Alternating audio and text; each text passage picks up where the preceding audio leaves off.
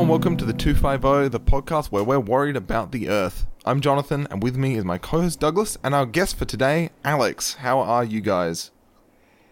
I'm doing really well. I am very well. I knew it! I knew, I was like, I'm going to wait for Alex and he can say something. And then I was like, we're both going to talk at the same time. And lo and behold, yeah. I'm doing very well, Jonathan. Um, okay, good. How are you, Alex?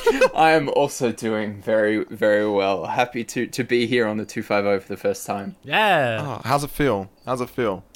Uh, How would you rate your experience so far? Oh, look, probably a solid five out of seven. It's been two no, mate, minutes. A solid two out of fifty. Um, if this is your first time tuning to the two fifty, we've taken a snapshot of IMDb's top two hundred fifty movies of all time as of January twenty twenty, and we've begun watching them from number two hundred fifty through to number one. In this podcast, we discuss our opinions, our thoughts, and our reactions to the movies within. Today's movie, number two hundred eighteen, is Nausicaa of the Valley of the Wind. An earth racked by warring kingdoms, the Valley of the Wind remains one of the last peaceful strongholds, untouched by a deadly poison that stems from a jungle guarded by powerful insects. Led by Princess Nausicaa, the people of the Valley engage in a battle to restore the bond between humanity and Earth.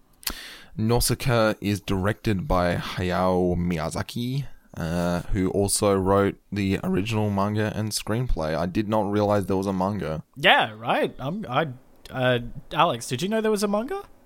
I did, um, and I believe it ran for quite a while. Um, you would. Because I'm a fucking disgusting weeaboo. Yeah. yeah. Yes. Uh, yeah, I think it...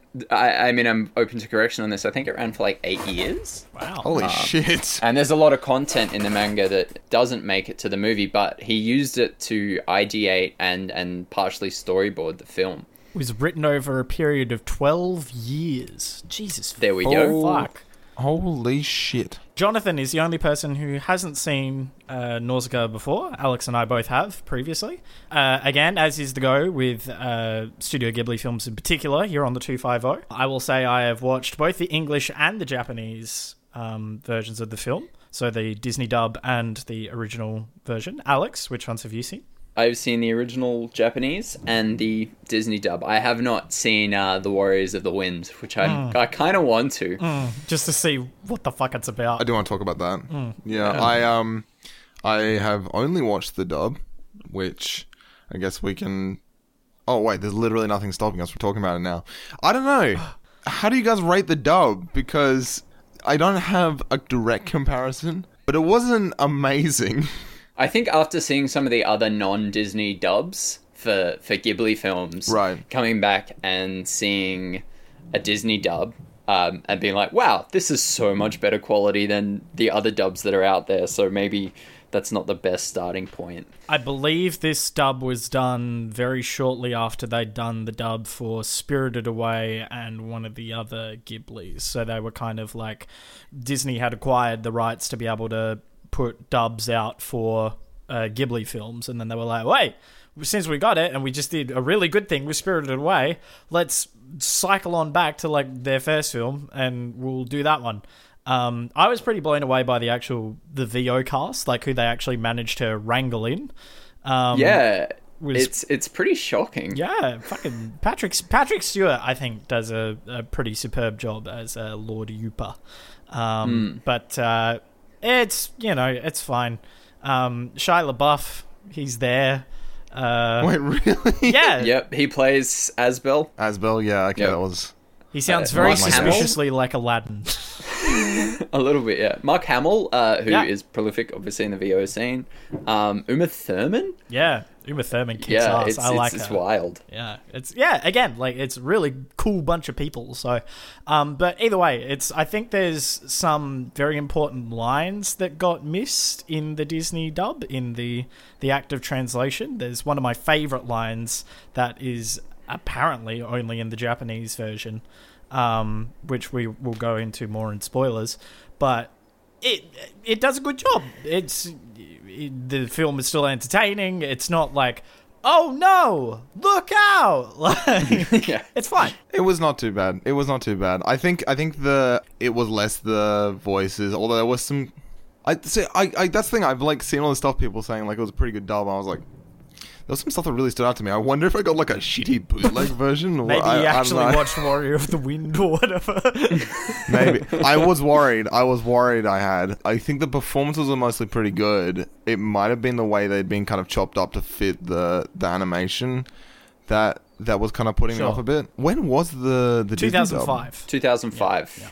Jinx. Okay. Um, it's right. Well, I don't know then. Yeah, I think there. I can. I can see where you're coming from. There's some moments where the voice doesn't quite match the expression. I think sometimes, and that can mm. be a little bit kind mm. of clashing. Whereas in more recent Studio Ghibli films, the the voice matches the expression pretty much bang on.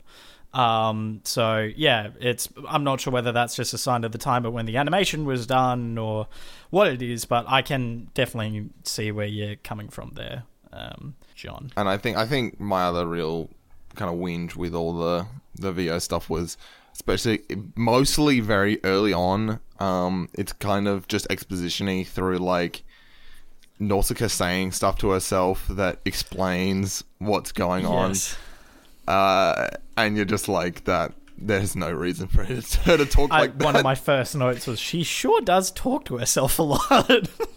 Yeah, which would be fine. Like some people are just chatty when they're hanging out in the middle of nowhere. But it's like, wow, oh these spores. If I didn't have this mask on, I'd be dead in minutes. It's like I figured. I assumed that's why you were wearing the mask. Yeah, it's, it, it gets a little bit on the nose. Yeah, I think a cool way to do it if you're only going to watch it once is actually watch it with the dubs. But you can like. I, I cheated, I've got Netflix, and you can actually put the subs from the Japanese version on, right. So you can see what they would have been saying in the Japanese version.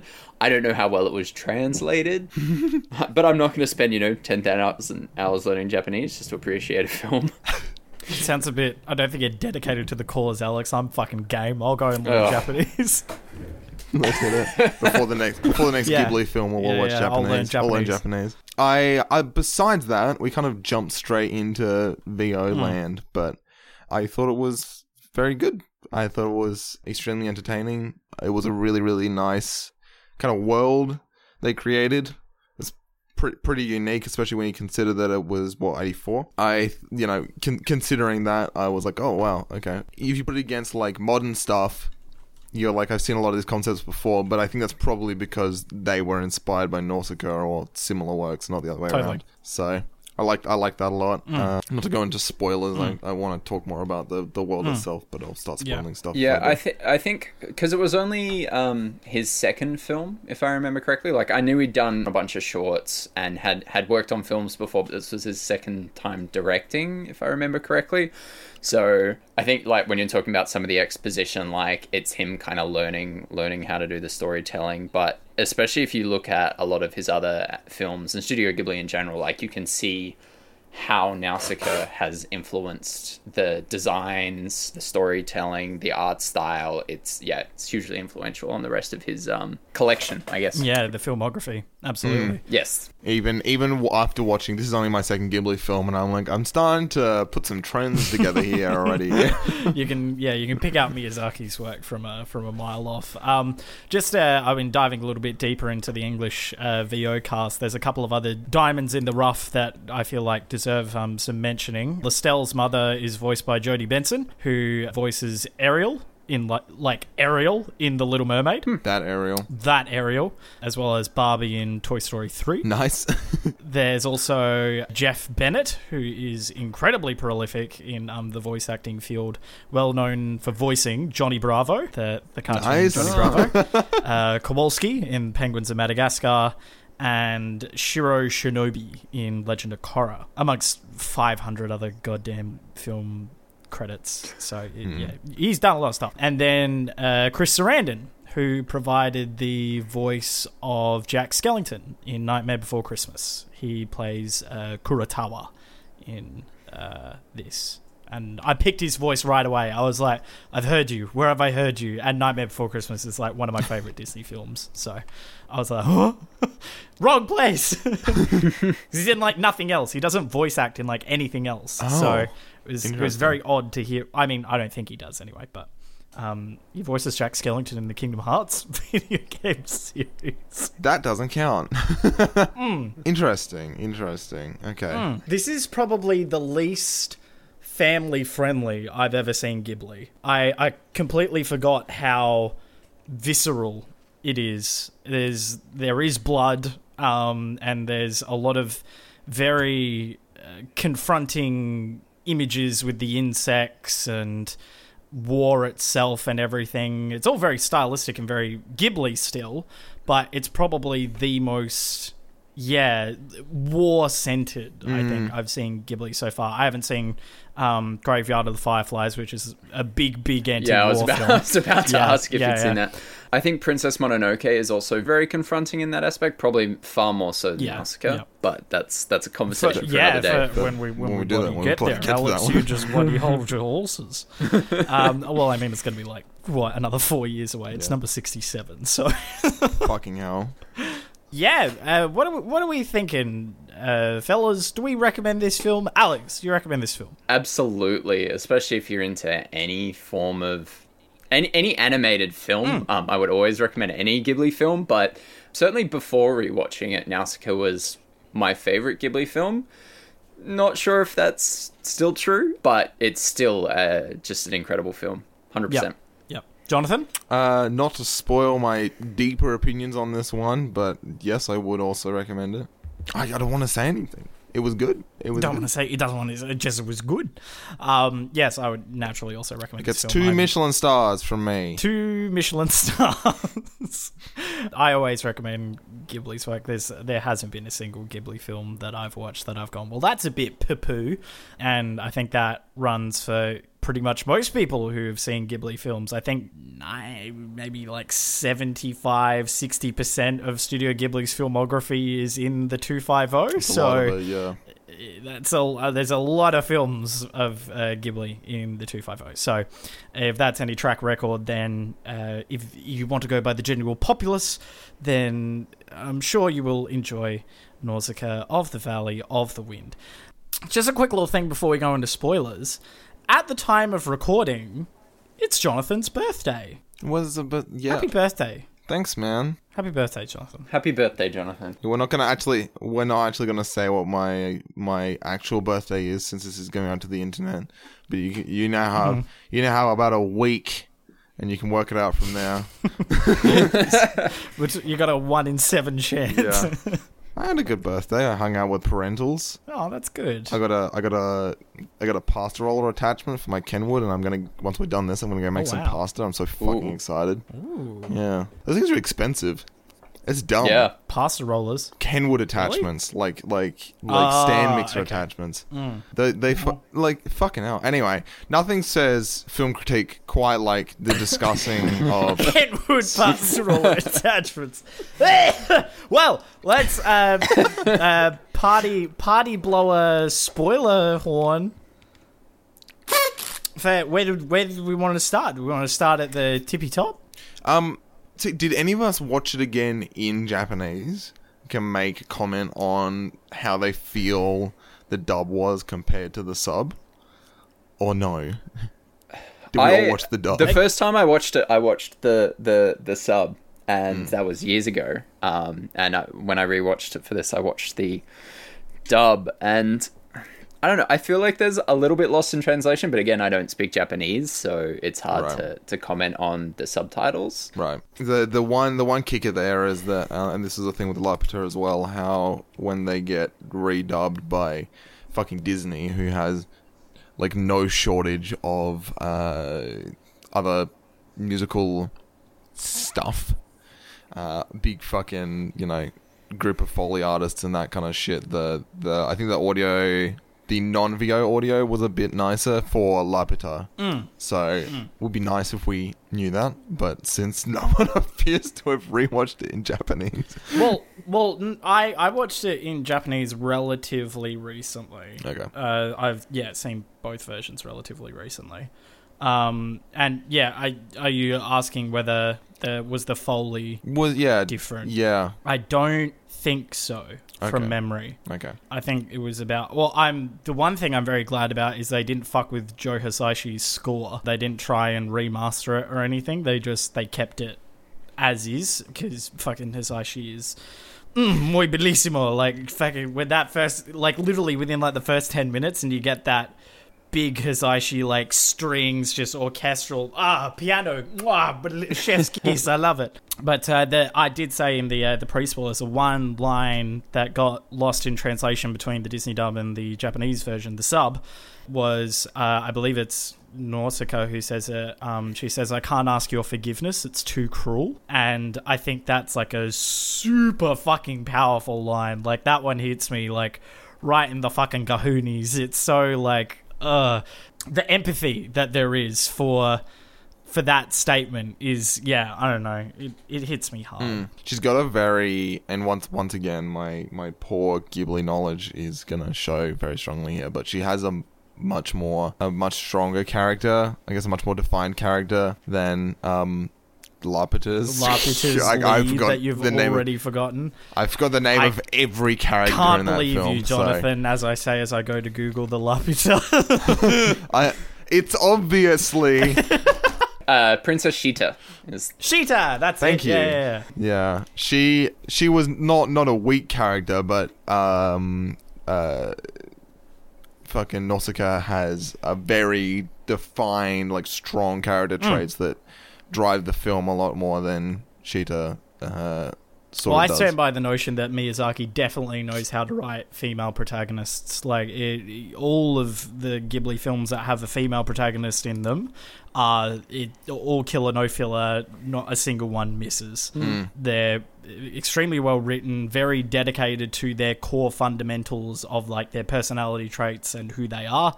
Again, this is three white gentlemen talking about how ladies should be written. This is, you know, uh, perhaps not the best people to be for it to be coming from, but I personally, I think they're written very well. And I think Nausicaa as a character is, while there's a lot there's a lot of lore to learn about this film, which is probably more so than most other Ghibli films. You really do have to be listening and paying attention to picking up bits and pieces on Nausicaa's history, as well as the history of the land and the kingdoms and the conflict and everything. Mm. Yeah, I, Nausicaa remains as like a good through line for the whole film, to be like, she is just Nausicaa. She's just so nice. I find there's a lot of um like m- maybe visual storytelling is not the right uh visual character to, like, explaining her. So like when when just after she's first introduced and she rescues Lord Upa, and you can see her interacting with all the villagers, and I, that gives a very like grounded sense of of her character, especially in a a post-apocalyptic environment. You know, even though she's a princess technically, she works very hard and she does equal mm. or more than the amount of work that she needs to do. She doesn't see herself above the villagers or anything. She's... Yeah, yeah ab- absolutely. And Miyazaki is just very good at writing, you know, grounded characters, especially grounded female characters. Mm. And when you consider this movie was nineteen eighty-four, and in animation, you, like, there's a lot of very specific tropes in Japanese animation regarding uh, its female characters, and it's like Miyazaki is one of the people that has always transcended those tropes. Yep, big time. Mm, um, mm. I think coming on to that visual storytelling, Alex kind of bouncing off that, the bit that hit me very hard was the bit where she's trying to stop the baby Ohm from crossing into like the acid lake, and she's kind of stopping it at the front, and then her foot gets burnt in the acid, and then that's when the baby Ohm stops, is when her foot gets burnt, and then she kind of, you know, collapses on the ground, and then it's like the little I, what are they the little orange tentacly things come out. Yeah. Little, Wikipedia calls them tentacles. The little, yeah, yeah. The little avatar sex tendrils, the, the little woobly-woos come out, and then I for me that's like, you can't understand forgiveness unless you've like swallowed injustice, if that makes any sense. So like, you need to be on the same kind of wavelength before you can forgive, if that makes yeah. any sense. And that again ties back into my I can't ask your forgiveness because it's too cruel. She needs to have burnt her foot before the Ohm can forgive her or her people, because then they're on the same wavelength. Shit, the, to have her suffered people, the same way um, that exactly. the Ohm have suffered. Yeah. Exactly. Shit, the, her people made the Ohm suffer, and then the Ohm has in turn made her suffer, and then boom, they're on the same wavelength, and then that means that there is a, a level ground of which for them to actually, you know, mm. uh, I guess, forgive one another and come to terms. I don't know, that might be me reading way too much into things, but that's, yeah, I thought that was a very powerful moment. I mean, that's jumping, yeah. like, way ahead in the story, but, yeah. Very, very selfless yes. character, yeah. I guess, which is... Yeah. And, you know, the whole... The environmental aspect of the story is, is a pretty strong thing mm. as well. It's framed differently than a lot of environmental discourse is in the real world, the planet mm. Earth, but it's basically this idea of, like, humanity fighting against... you know, what the planet is trying mm. to do compared to what well, kind of kind of links in with yeah I that uh, the, the those the ideals the yeah I think I will say I'm not sure whether you guys found this as well, but it there's a very specific moment where it's the film, or I guess the the English dub, Matt, I can't remember whether it's done better in the Japanese Um, version or not, but Alison uh, Lohman absolutely selling the message of the film through dialogue. It's like, who would do this to the earth? Who would pollute all these soils? And I'm like, I get it. Oh, jeez. We did it bad. We know. It's all coming together. Yeah, no. Yeah, yeah. It's quite nice. It, it It's very, like, on the nose, and I was like, all right, I can see where you're coming from, and you want us to feel bad. We do feel bad. Fucking just maybe pump the brakes a little bit, kiddo. I do indeed th- feel bad. Thank you for... Uh... It It wasn't very subtle. No. Like, it was just, it was just very, like, you know... Who would pollute the earth? Like a fucking Dora the Explorer episode or something. And then she, like, fourth wall breaks, like, stares into the fucking camera or whatever. Could be could be a translation thing as well. That might have been a little more sure. subtle in uh, the Japanese version. Mm, in the, yeah, original um, tongue. Uh, tying back into um, uh, visuals mm-hmm. and whatnot. Yeah. What did you guys think of the whole, the, the blend of, like... medieval and industrialism, like the knight outfits with like A K forty-sevens and like carbine rifles and shit like that? I thought that was really cool. I was a a huge fan, and and again you see that kind of aesthetic reflected in a lot of Miyazaki films, um Laputa being one. Laputa big time, yeah. yeah huge huge time.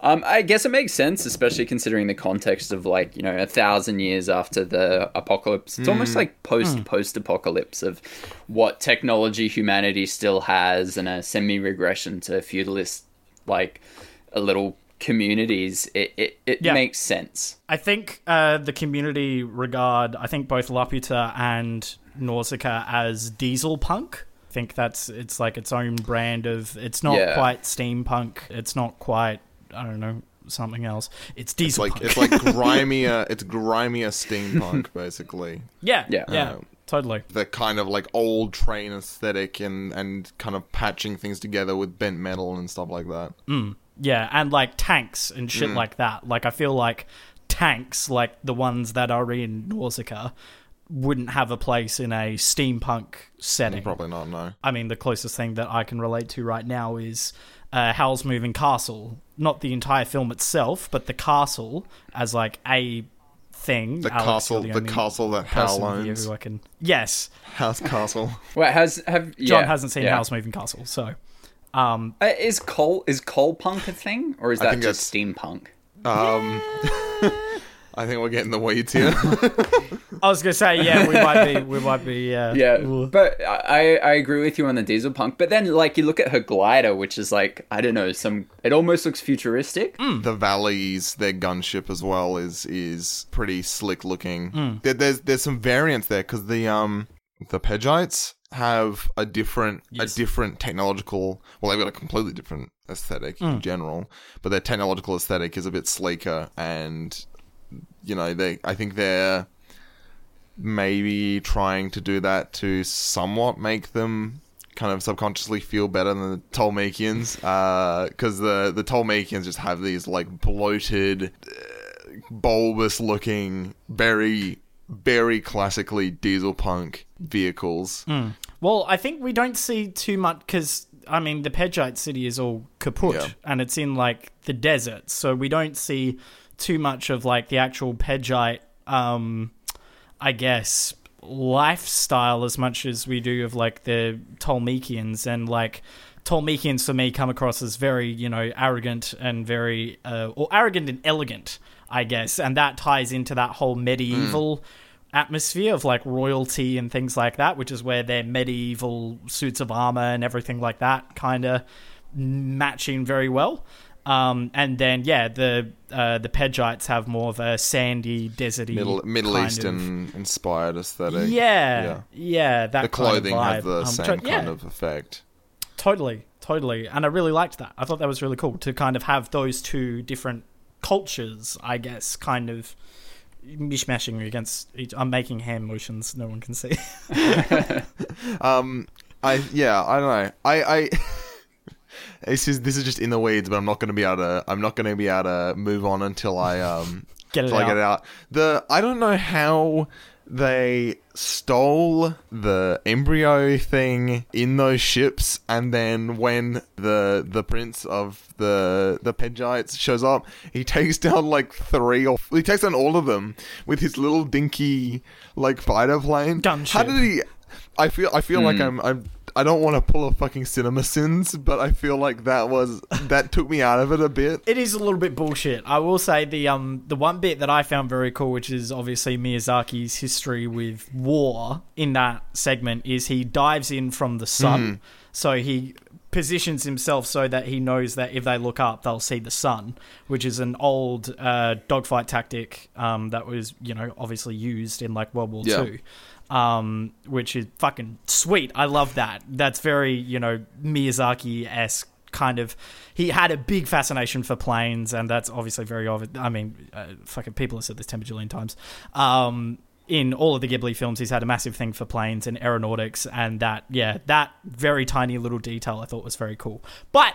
that being said, it is completely bullshit that he just, like, ducks down between one of them, gives them, like, a little brrr, and then the whole fucking shit yeah, yeah, goes... goes down. Kaput. Which they got yeah. one, one of the characters is like, these things are really fragile or something is what he says, and it's like, yeah, what the fuck. Yeah, someone said it. The quick nod to yes, this does feel a little a little yeah, a little bit yeah, bullshit tri- yeah but also because they they talk about none of their airships are big enough to move the embryo out of um Uh, the valley, but mm. like, what well, you got it from Pedgite yeah. to the valley, and, so... and like you're saying that Pedgite is hours away. But I mean, it, I feel like I, I'm. It's like almost nitpicking yeah, it at this is. point, yeah. which is you know, it's it's fine, it's ignorable, it's fine. Yeah, I don't know. I would have yeah, if it yeah. had been me, I would have roped the embryo up and had all four ships carry it at once, but.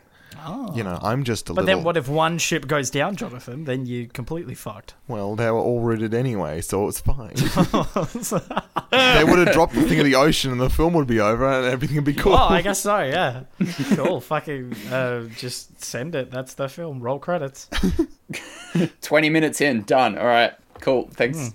It's a Ghibli short. When you really want to save money on uh, animating yeah, frames. Yeah, just fuck off half the script. I feel like, actually, when you, when you mentioned that, I feel like there were less really intricate animation moments than, than Laputa. I think there was probably a lot of time spent with the... the insects, and they may have had to like simplify a lot of the other uh, animation, but there was there was the classic uh, you know, here's like two or three repeating frames and the camera pans across, like it's just someone standing there, or a, a lot of really simple stuff um, and mm, there there was, you know, still no shortage of kind of fun intricate animation, but there was less than we see I in the later films, I think. I was surprised by the some of the fight animation, like the actual, you know, sword clashing oh, and yeah. all that kind of stuff. I thought that was actually really superb, where Nausicaa, like, loses her shit um, when the king dies and she just starts going on a fucking rampage against those knights. I was like, I was here for it. I was like, Nausicaa kills everyone. Let's do it. Um, I thought, yeah, all the animation in that was superb. And then I completely forgot how much I love, just aesthetically, the Studio Ghibli run. Like, oh, I'm yeah. sure you guys, you know what I mean. Like, the just how they make their characters run is very Ghibli. I, I don't know how else to explain it, but it's yeah. just so very them. How, like, their legs move and then, like, how they put their arms and stuff. It's very... Um, very crisp and very smoothly animated, and I love it. Yeah, I one hundred percent agree. I'm I'm actually really curious because um, it wasn't... This is pre-Ghibli. Mm. Oh, so yeah. The success of Nausicaa mm. uh, enabled them to establish the studio itself. And uh, it was contracted out to just, like, animators. Yeah. And they got paid per frame. So, uh, and, and I know, like, uh, and we can discuss this later, is, like, if you look at the list of animators that were involved, and then they went on to do some really, really amazing stuff. So, I, I'm always curious as to how much the manga influenced the animators, and then that animation influenced uh, Miyazaki's and the rest of the Ghibli's, rest of the Ghibli's yeah work. Ghibli franchise, totally franchise line, yeah. filmography. Mm. Yeah, I hadn't yeah. really thought about that. Mm, that is yeah. Mm. Alex already bringing way more insightful things than Jonathan and I could ever bring to the podcast. I'm really glad we have Alex on here. really, really giving us a run for our money here. Uh, I would uh, again talking about visuals and things like that. Token cute Ghibli animal yep. creature. Perfect. Tito. Fox squirrel. five thousand percent here for it. Give uh, buy out the stock. Give me all the plushies. I want them all. There's got to be a lot of plushies for it, surely. This film's old enough. Give me, give me one where I can, like, squeeze his tummy and then he makes, like, the little, like, chittery noise or whatever it is that he makes. And one where he, like, hisses at me or something. Fucking, I love it. It's so good. Um, I, I love the... the kind of the insects uh well, I mean they're still I mean they're insects, so they're pretty gross, uh but the way that they, you know, initially framed them to be like really creepy and gross, but by the end by the time you get to the end of the film you're like, oh, they're nice, like right at the the conclusion when they're like panning across them and like, oh, they're just hanging out. They're yeah, just being cool. When- When all the ohms stop, like, rampaging and stuff, mm. and they're just, they're all blue-eyed and just kind of hanging out, yeah. They are, they're very, yeah, it's, uh, this gets me a lot with Ghibli films, is they make you empathize with things that you, like, across a film, you initially get the view of a creature or a person, and you initially go, oh, that's fucking gross, I hate that. And then you get to the end of the film, and you go, I I just I love you so much. Just don't. I just you're so precious. Give me an um, own plushie. Yeah, straight up. Ugh, I don't know how he does it. It's so good. He's very good at making you empathize with things that you yeah. don't, and and that extends to all the characters. Like even mm. the the antagonist antagonist mm. of the film, like Kushana. Yeah. Yeah, like as as as as awful as she is at the end of the film, you're like, oh yeah, like I kind of I kind of get where you're coming it. From, babes. Yeah. Mm. Yeah, I who's the um the swordsman guy with the Tolmekians? Who's he again? Kuratawa. Holy shit!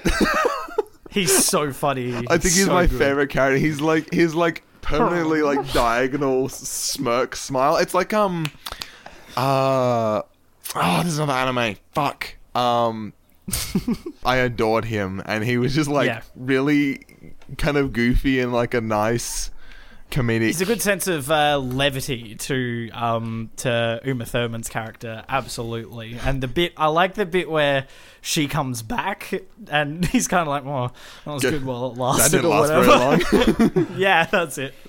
So good voice. Uh, yeah, again, voiced by Chris Sarandon, who voiced um, Jack Skellington. Yeah, that makes a lot of sense. He, yeah, very, very, very good performance. Um, he brings a lot of yeah, a lot of well-needed. Lightness to the Tolmekian side, because I feel like if it was just um, Kushana, mm. it would have been very rough to empathize with Tolmekians. But having Kuratawa there, you you're not always against them because Kuratawa is there.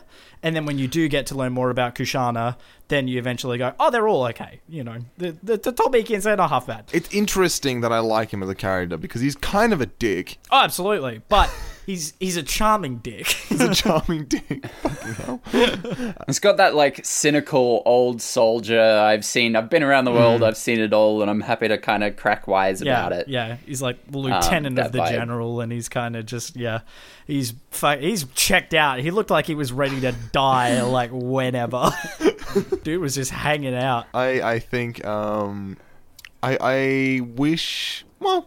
No, I think the villager characters are all super likable. I think you... I mean, it's. I feel like it's not that hard to kind of, you know, create likable characters out of that. Just mm. your kind of hardworking villager types that are all helping each other out and stuff. It's similar to the villagers at the start of La Pita who help to um, you know, safe shit. Uh, she's like getting chased down by the dudes whose names I forget.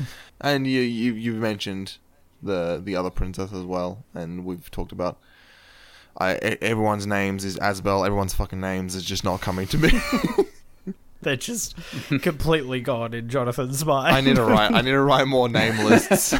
I used to. I used to do that in the notes, and we now did. It's just like we did. Yeah, we we should. Fuck it. We haven't talked about the what is it? The God Warrior. Um, mm. the the animation of the God Warrior. I mean, again, very milquetoast um, opinion, but it gave me some very Attack on Titan vibes. Very like Shingeki no Kyojin, gigantic lumbering beast kind of. Uh, like not fully there, you know, like not fully materialized. Mm. That was very like Attack on Titan um esque for me. Shingeki no Kyojin. I would argue Evangelion is probably a better. Well, uh, which is we have uh, some shit in the tribute for yeah. you, Jonathan. Yeah, yeah, no yeah. shit. This is not a surprise to me in the slightest that there's a connection there. It's a great look, and it's just the like. That like a meat coming off of him, mm. and the um the classic la- the, the the thing that will never get old in anime is the like shoots a laser line like across the horizon, and it goes, and then there's nothing for a second, and then the explosions go, it goes boom boom boom boom boom. Yeah, that yeah. is always great, and I always adore that shit. It's so good. I don't know if there was that kind of concept had come up before it uh, in other kind of animated things, but it feels like. Somewhat of a first for anime film to have mm. that kind of demented, mutated, giant humanoid creature thing. I, I, I super like that. I wish it had got a bit more time, but it kind of makes sense given that it was comparative to other Ghibli stuff, a bit lower budget, and is also a Ghibli film. So yeah. a big, yeah. a big, you know. Massive monster creature fight is probably not on brand. Yeah. Well, again, like, it's so... The film is so gnarly that, like, there's... I still don't think that this was pitched towards kids. I don't think the demographic that they were going for was kids, because I feel like if I was a kid and I watched this shit, I would have fucking nightmares about the Ohm picking me up with their little orange tentacle-y things and strangling me for weeks. Um, so, I just... Yeah. It, I... Then, if it's not... marketed to kids, then that must mean it's either marketed to young adults and adults. So I think you could put it off as like a, you know, like teenager type target audience. I think that's sure. totally consistent. Sure. And well, I I thought uh, having watched it, and uh, as you said, Jonathan, this came out in nineteen eighty-four. My brain then immediately went, when did Akira come out? And that was nineteen eighty-eight. So that was four years after um, Nausicaa had actually released. So I was like, well. Then there's no like connection between like Nausicaa going, oh, maybe we should be delving into like the this kind of body horror weird shit. It was just like they were just they were doing their own thing. They were happily like, it, yeah, I don't know. It's such a weird blend. Uh, uh, I think it's also a cultural thing. In in Japan, animation was never seen and and as. Something mm. for children. It was just another medium to, to, to tell stories. Whereas for a long time in, well, the West, that an- animated shows were always kind still of perceived is. As kids' still shows is. For cartoons. Um, but uh, yeah, and it still is. But there was never any of those hang-ups in, mm. in Japan. So it really spreads the whole gamut of, you know, stuff for toddlers all the way through to... young adults. You know, yeah. More, absolutely. Even more graphic stuff. I, yeah, um, because I we talked about it before with the Akira episode. There was a big economic boom in the eighties in Japan. There was all this fucking money, and they were just like, "What do we do with it?" So then the Japanese animators just went, "Hey, fuck it, let's make a bunch of really fucking good anime." Um, from like literally the eighties all the way through to the early noughties. So that's why there is such a great quality of animation. It's just because they had all this fucking money just. Blasting around. Just kicking around. Yeah. Yeah. Even the four years between Nausicaa and, and Akira, you can see huge absolutely. Leaps in animation mm. in just that amount of time. And I don't know how much is the budget uh, of the two films, but it's, yeah, it's incredible to see the progress. And, and if m- maybe I would have a better view of that, especially if I sat down and I watched all the Miyazaki films from all his first one to, to his most yeah, recent. Yeah, the last one. Absolutely. I, um... there's still, yeah, there's little gaps and holes in my Ghibli knowledge. As I say, Graveyard of the Fireflies is one of them, just because I know it's very depressing. um, and I feel like you really got to be in a bit of a schmoo to watch uh, Graveyard of the Fireflies. Hundred, oh, a billion yen is, oh, that's about ten million U S D, isn't it? Uh, yeah, take yeah, take two yeah. zeros off. So, Akira had about ten times the budget that Nausicaa did. Jeez, somewhere, wow. somewhere in that range. Given that, given that they came out about the same time, um, it's probably kind of a similar ratio. Um, Bull, I don't know. I don't yeah. know how good the yen was doing back then, so maybe it's a bit different. But anyway, mm. Nausicaa, I M D B says Nausicaa was about a million dollars, and Akira was about a billion, one point one billion yen. So. I wonder Something if that's like adjusted that. for inflation as well. Uh, that is an excellent question, and I do not know. uh, Akira, um, Akira definitely had more impressive animation than mm. than Nausicaa did. It's mm. there. There's a lot more complexity going on there, which, you know, is what it is, I guess. The story mm. of Nausicaa is still very good, and that should have a pretty good bearing on the quality of the film. Mm. I think with anime especially, I think the quality of the animation is still something that needs to be taken into account. If you're going to... Mm. I don't know. Uh, uh, this is this is why we're not, like, reviewing these films, really. Because it's like, how do you objectively... I mean, obviously subjectively, but how do you, like, grade that against one another when taking into account all the other factors that's going on? It's... Mm. Time, budget, time sense. Like, I mean, Nausicaa is nearly forty years old now. Yeah. Yeah. Film with real actors, a lot of, you know, the the disparity you get in budget and, like, quality is not quite as big. If you're, if you kind of understand lighting, if you're doing creative videography, you can have pretty budget film that will stand up there with a very high budget film with, you know, about the same level of quality. But just objectively, if you have less money, you can you can't buy as many frames. yeah. So yeah. And, you know, dedicate money to very complex uh, animation, I guess. So mm. it, it's weird.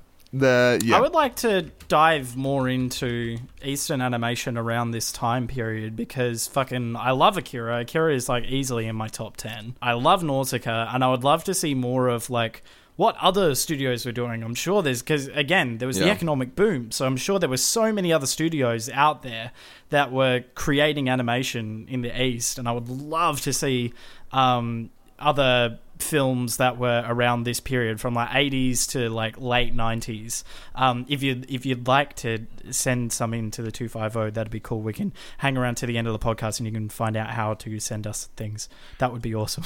If you do know. I feel like the only the only anime films you ever hear about are, are the Ghibli films or the uh, the studio that did uh, Your Name and Gun of Words. I, I feel like mm. I feel like I haven't heard any other ones. I know they're out there. I've got some in a notepad somewhere, but... You hear about anime T V shows, but you don't hear so much about anime films outside yeah. of, yeah, those two companies. So, yeah, I'd be very interested to see what um, uh, the rest of it is about in that period. Mm. It's very I've cool. got, I've got a... a I'll, I'll try and hunt it down again. I got this great mm. two-parter series. It's this kind of like uh, like near-future cyberpunk story, and the story was that the studio really wanted to do a little, you know, yeah, cyberpunk animation, but they couldn't get funding for it. Oh, yes! Yes, you told me about this! So they, they said, oh, we're going to advertise it as a hentai. And then make this... Oh, yes! I feel like we had this conversation recently. We have, yeah. They're twenty-two minute episodes, and it is, it's twenty minutes of just amazing animation and, like, really cool characters and stuff, and then right at the end, there's a two-minute dream sequence sex scene. There's, like, a remastered version that just cuts that out, and it's like, oh, this is fucking great. But they totally got away with getting the funding just by going like, it's a hentai, we promise. It's, it's, it's totally a porn, we promise.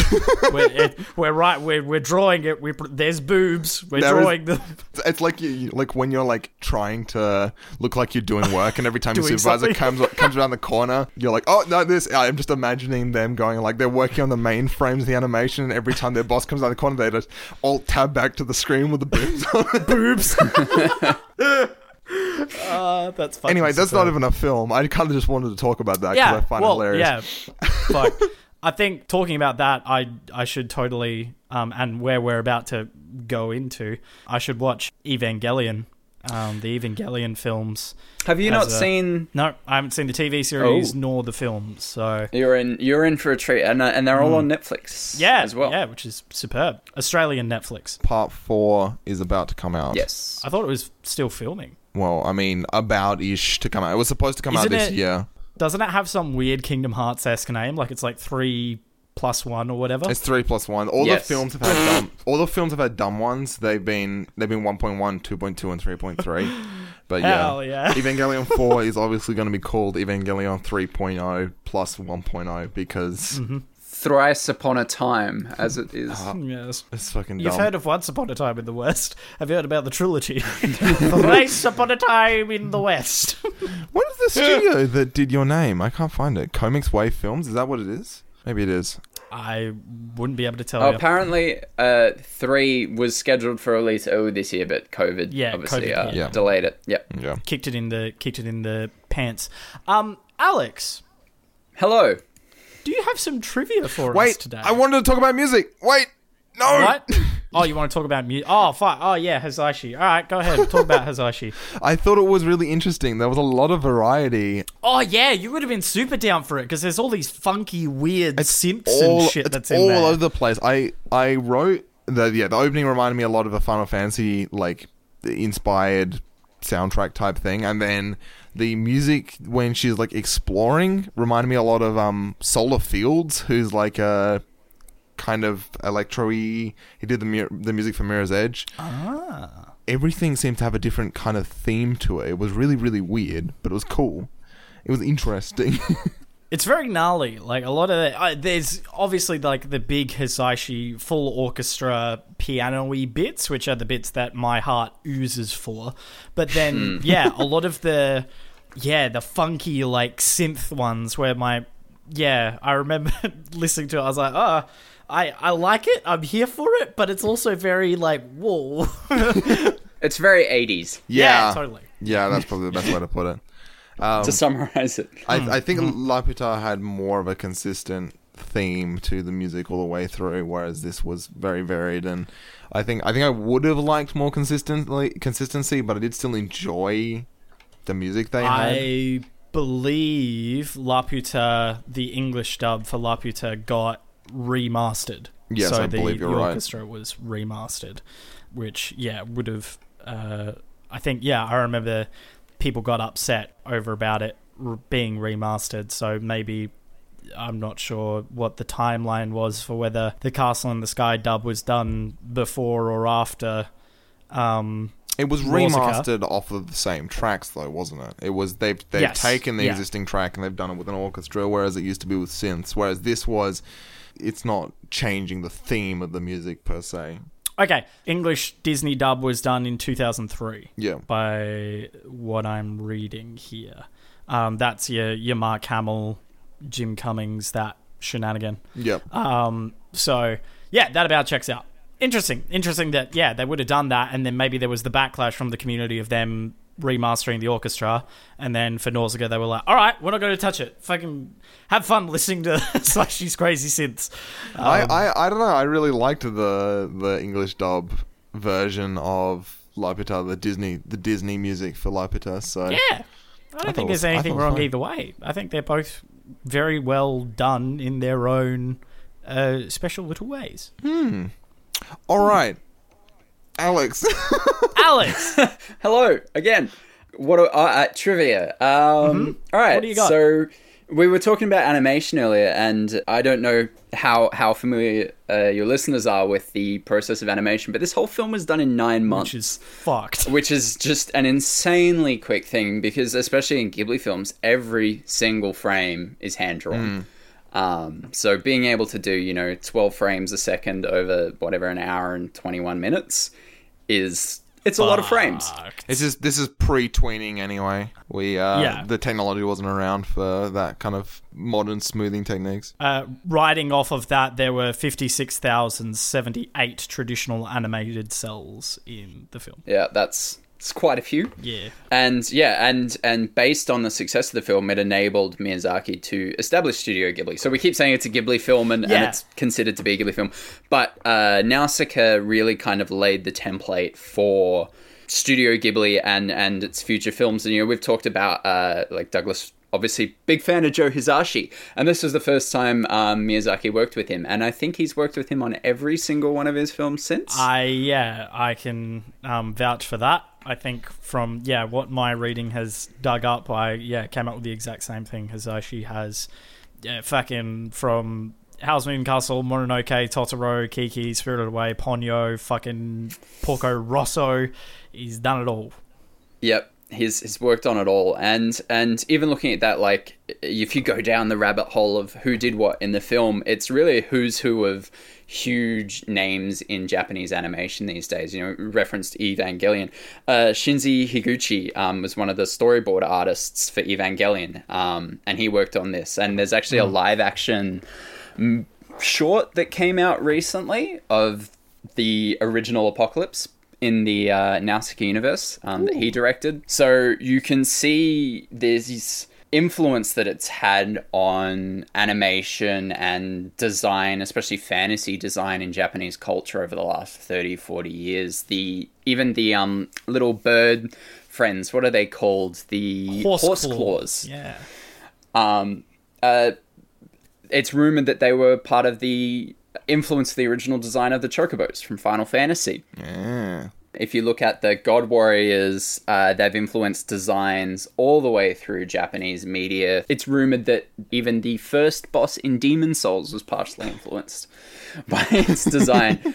You can trace the elements of, like, the industrial uh, diesel punk stuff through to games, other Miyazaki films. The first time I saw the tanks in it, it reminds me, reminded me of the tanks in uh, an old game called Metal Slug, which yeah. I'm not sure if anyone here has Hell played. yeah. Yeah, and, and one of my favorite stories that kind of stems from this is when the movie, we've referenced... We referenced it a little bit at the start of the podcast, but when this movie was first imported into the States, it was heavily edited into a film called Warriors of the Wind. There were huge cuts made. Uh, they reduced um, Nausicaa's parts, and it became more of a traditional humans fight evil bugs kind of movie. And Miyazaki was obviously very unimpressed with this. And when Castle in the Sky was going to be distributed in the West, and, and he was uh, negotiating with Harvey Weinstein, at the time, Weinstein wanted to make cuts, and uh, famously, Toshio Suzuki, a producer from the studio, sent a katana to Weinstein, and the note simply said, "No cuts." And since then, it's been in all the Ghibli contracts that no cuts can be made to their films um, yep. in redistribution. And Disney has honoured that since. Yeah, which fucking good on. What a what a ballsy way to make that message. What an expensive yeah. way to make that message. Right, uh, writing off of some of that, yeah, it was um when it was Harvey Weinstein who approached him for Mononoke, Princess Mononoke. There we go. Um, the distribution of that, and then insisted on a very similarly heavily cut version of the film. Uh, Miyazaki fucked off out of the meeting, and then several days later the Suzuki arrived with a katana sword to Weinstein's office, and yeah, no cuts was embedded into the fucking blade, and then naturally it was released later with uncut um, and uh, then in a later interview Miyazaki commented on the incident by smiling and stating, quote, "I defeated him." Yeah, Miyazaki! Oh. My boy, I love Miyazaki you. Not taking any of Weinstein's bullshit all the way oh. back in the uh, nineties. Mm. Um, but yeah, Disney owned the rights to all of Miyazaki's movies except for Lupin the Third, Castle of Cagliostro. So. Lupin the Third, that was the that was mm. the fucking character I was thinking of when I the the kind of general character. Oh, Kurosawa of, character. Yeah, yeah. yeah. Mm. Mm. Mm. That was before. Uh, yeah, Lupin the Third is before again before Nausicaa. That's nineteen seventy-nine. So similar vibe. Yeah, about yeah. What is it? Five years earlier. Mm. Um.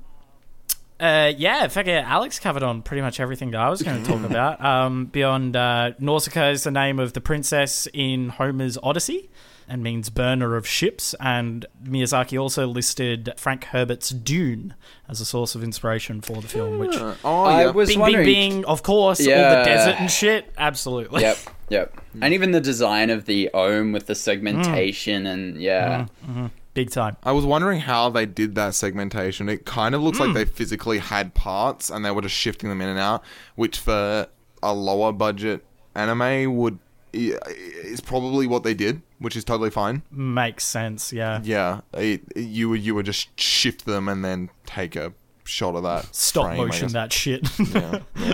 two hundred sixty-three colours were used in the movie as well. That was the other... Which is not that many when you think yeah, about it. Yeah, yeah. Um, yeah, it sounds like a lot on paper, but then I guess, yeah, you compare that to, um, you know, other animated films and they'd be up in the thousands, I would assume. Mm. Um, yeah. Which, yeah, very interesting. And on the on the colour note, actually, mm. it doesn't... It looks like Nausicaa is not wearing yes. pants yes. for a lot of the film. She actually is. They're just yes. skin colours. Like it, it got me so many times. You, you understand it like an hour and a half in where the other girl takes her dress off and you're like, oh, she's wearing skin colored pants. I guess Nausicaa is doing that as well. I just have a note yeah. uh, about halfway down which just says but yeah the uh, other bit of trivia I had was on uh, video games. There were some um, three video games were released based on the manga and the film. Oh, all three of the titles were developed by Technopolis Soft and published by Technopolis Soft. One of them was called Nausicaa in the Nick of Time, which was also known as Nausicaa's Close Call. Um, and it was a Japanese shoot-em-up video game um, developed for the N E C P C six thousand one computer system in nineteen eighty-four. Uh, the game, marketed as Nausicaa of the Valley of the Wind and known by its title screen as Kaze no Tani no Nausicaa. Yeah, they were like, you know, adventure games, shoot-em-up games, all that. But they were absolute dog shit. Allegedly, the the video games themselves were just the worst. And the third game, which was called Wazore Jino Nausicaa Game, Nausicaa's Forgotten Game, uh-huh. is, I think that's what that translates to, for the M S X, is the most well-known of the releases and has been frequently and erroneously referred to as a game where the player kills the Ohm, which goes completely against everything that happens in the film. Nothing like some consistency. So these games signaled the end of video game adaptations for Hayao Miyazaki's films because he was just so completely fucking pissed off at how people had adapted uh, yeah, Nausicaa for, for video games. Yeah, fucking so hell. That's why there aren't any other Miyazaki video games. Makes sense. I just want to appreciate the irony that the game is called The Forgotten Game and it's the most well-known one. Yeah. But they were like, oh, we're going to let this one slip through the keeper. You know, we call it The Forgotten Game. Maybe no one will look at it. Um... But, uh, yeah, that's all the trivia I had. Very interesting. I've looked it up in, in the interim. Uh, mm-hmm. The anime I mentioned previously is called Mezzo Forte. There is a censored version of it that cuts out the frankly unnecessary hentai scenes, mm-hmm. which honestly wouldn't have taken much work. I probably could have done it myself because she, fall- she falls asleep, has a dream hentai sex scene, and then the episode ends. It's like, well, just hard cut when she falls asleep, yeah. and it's fine. Mm. Mm. It it it it's oh, it's a delight. The animation is so good. It was clearly mm. like a passion project from some animation artists. So I can recommend mm. that. Just keep in mind, you might get the version that has the boobies in it. So you know, just keep an eye. When on that. She God falls forbid. Asleep, press pause. Yeah, exactly. um. Well, uh, uh Jonathan. Yeah. Uh, when can people listen to the two fifty podcast? When can they listen? Uh, when, do, when, yes. Well, when. They can listen whenever they want. In fact, they're listening right now. If they're listening right now, who's... no, I'm not doing this bit. No, uh, we, we put episodes out every week. Um, Tuesday, midnight, uh, Australian Eastern Standard Time, which comes out to mornings if you're in Europe and afternoons if you're in uh, the United States on a Monday. Uh, every week, we've never taken a break. How do we do it? How do they do it? They're so consistent. How do we manage? If you want to contact us directly, you can uh, email us at mail at two fifty pod dot com. Let me check that. Really? I've... No, it's two fifty dot com. It's just two fifty dot com. Mail at two fifty dot com. Mail at, yeah, yeah. Mail at two fifty dot com. Uh, you're going to have to delete that angry email you started writing and change the address. uh, we also have uh, Instagram, two fifty pod, T W O F I V E O H P O D. Put out little snippets every week um, and you know tell, tell you what films are coming up if you want to check that out. Where can you listen to us, Douglas? You can listen to us on Spotify, Apple Podcasts, Google Podcasts, Deezer, Pod- Deezer, Podcast Addict, Pocket Casts, Google Home, Amazon Echo, and Amazon Music. Very recently, uh, we've, oh, we got on there. I actually, I checked the, I checked the numbers. People are listening to us on Amazon Music. So there you go. Because I sure. haven't listened to my, I haven't listened if to us that, on Amazon Music. If you're into so. that, then okay, go for your life. If that's what you, if that's where you want to get your podcasts. I mean, yeah, we're, wherever good podcasts are sold. Um, Jonathan and I both per- have uh, Letterboxd. Jonathan, would you like to tell the good listeners what Letterboxd is? Oh, it's time for the Letterboxd ad time. No, uh, Letterboxd is a movie tracking uh, website that we like to use. You can check out films, uh, write lists, write reviews, which is what we do. I still haven't done my latest reviews. You're welcome. But if you want to check it out anyway, uh, my account is U P A. That is U U U P A H. And Douglas... Mine is I E N Z O K N I G H T. That's the Enzo Knight. Uh, Alex, do you have a do you have Letterboxd? No. Maybe well. you should get Letterboxd, Alex. Maybe I should. It's very good. I, I genuinely... We keep on joking that, you know, like, it feels like a sponsor because we sing them to, like... We sing their praises to the fucking high heavens, but they genuinely are very good. If we keep doing this, then eventually they will sponsor us. They so. will notice us. yeah, yeah. Please, um, please notice us. Good. Someone... Good movie website. Yeah. Yeah. Jonathan here writes haikus whenever he bloody well feels like it. I write more condensed uh, reviews of what we talk about here on the two fifty, as well as the, anything else that I forgot to mention. I most recently put up uh, reviews for the original Italian Job, um, as well as uh, Armando Iannucci's In the Loop.